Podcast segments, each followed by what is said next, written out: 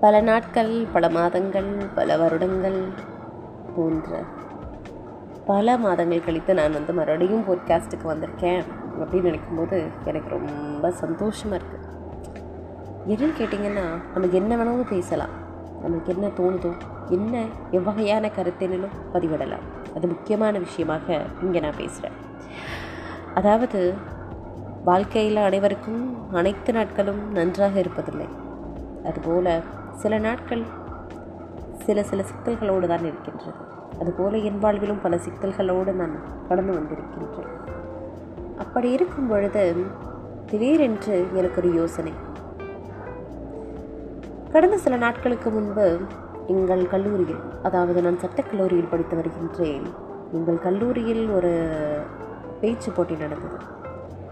அப்பேச்சு போட்டியில் நான் நன்றாக அழகாக பேசவில்லை என்றாலும் தூய தமிழோடும் என்னுடைய உச்சரிப்புகள் மிக அருமையாகவும் இருந்திருக்கக்கூடும் என்று நான் நம்புகிறேன். நான் அதிக கருத்துக்களையும் எடுத்து வைத்தேன். நான் என் மனதுக்குள் நினைத்தேன் அங்கு இருந்தவர்களில் நான் நன்றாக பேசினேன் என்று. அனைவரும் கூறினார்கள். ஏன்? முதல் பரிசு பெற்ற அந்த பெண் கூட கூறினால் நீங்கள் நன்றாக பேசினீர்கள் என்று. அதாவது அவ்வளவு கான்ஃபிடெண்ட்டாக இருந்த என்னை ஏதோ ஒரு சூழ்ச்சிக்குள்ளும் ஒரு ஆழமான குழிக்குள் தள்ளியது போன்று எனக்கு ஒரு உணர்வு. நான்கு ஐந்து சுற்றுகள் வந்தது. இருபத்தி ஐந்து பேர் பதினைந்தானும் பதினைந்து பன்னெண்டானது பன்னெண்டு எட்டானது எட்டு நான்காகி நான்கிலிருந்து மூன்று பேர் தேர்ந்தெடுக்கப்பட்டார் அந்த மூன்றில் நான் இரண்டாவதாக வந்தேன். ஆனால் அக்காரணம் என்னவென்று எனக்கு தெரியவில்லை.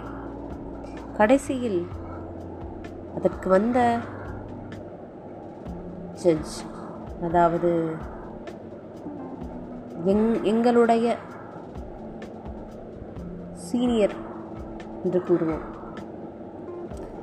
அவர் வந்து அந்த பெண் அழகாக இருந்தால் அழகாக சிரித்தாள் அழகாக பேசினார் என்பதற்காக அவளுக்கு முதல் பரிசும் அழகும் கலரும் நிறமும் குறைந்த எனக்கு இரண்டாவது பரிசும் கிடைத்தது. அப்பொழுது என் மனதில் ஒரு பெரிய தாக்கம்.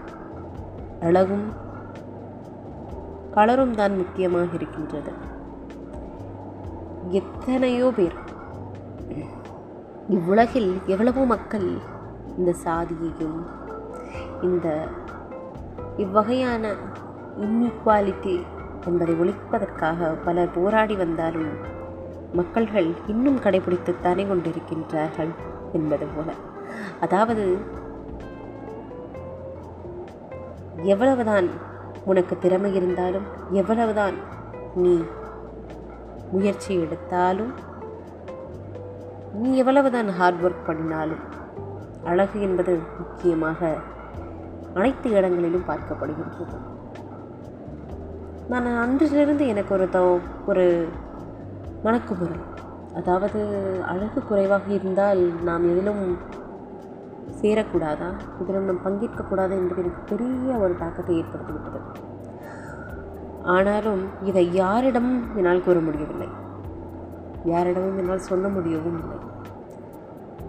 அதனால் நான் என்னுடைய டைரி எனக்கு டைரி எழுதும் பழக்கம் இருக்கின்றது. அதனால் நான் அந்த டைரியில் எழுதி வைத்து அதை படித்துக்கொள்வேன் அப்படி இருக்கும் பொழுது என் நெஞ்சில் உள்ள பெரிய தாக்கங்கள் குறைந்ததாக நான் எண்ணுகிறேன். அதுவே ஒரு மிகப்பெரிய ஒரு காரணியாக இருந்தது. என் வாழ்க்கையில் பல சவால்களை நான் சந்தித்திருக்கிறேன். அப்பொழுதெல்லாம் மிகப்பெரிய நண்பனாக எனக்கு கூடவே இருந்தது என் தைரியம் மட்டுமே. மனிதர்கள் இவரும் இல்லையே. அதுவே மிக சிறந்தானது. சிறந்த விஷயம் என்று நான் நினைக்கின்றேன். அதனால் நான் கூற வருவது என்னவென்றால் அனைவரும் சமம் என்பது சாதி மதம் நிறம் அனைத்தையும் ஒதுக்கிவிடுங்கள் தயவு செய்து சாதி மதம் நிறம் இதையெல்லாம் வைத்து ஒருவரை நீங்கள் மட்டம் தட்டாதீர்கள். அவர்களின் மனம் எவ்வளவு புண்படும் காயம்படும் என்பதை நீங்கள் உணர்ந்து கொள்ள வேண்டும். அச்சாதியிலேயோ அம்மதத்திலேயோ அந்நிறத்திலேயோ பிறந்தது அவர்களின் தவறே அல்ல. அதை நீங்கள் உணர்ந்து கொள்ள வேண்டும். இது போன்று உங்களுக்கு ஒரு வாய்ப்பு கிடைத்தால் தயவு செய்து நீங்கள் நேர்மையாக இருங்கள் நேர்மையாக நீதி கொடுங்கள் இது கேட்டுக்கொள்கிறேன். மீண்டும் இதை போன்ற ஒரு போட்காஸ்டில் உங்களுடன் நான் பேச வருகிறேன் உங்களை சந்திக்க வருகிறேன். அதுவரை உங்களிடம் விடுதலை பெறுவது உங்கள் நிவேதா. thank you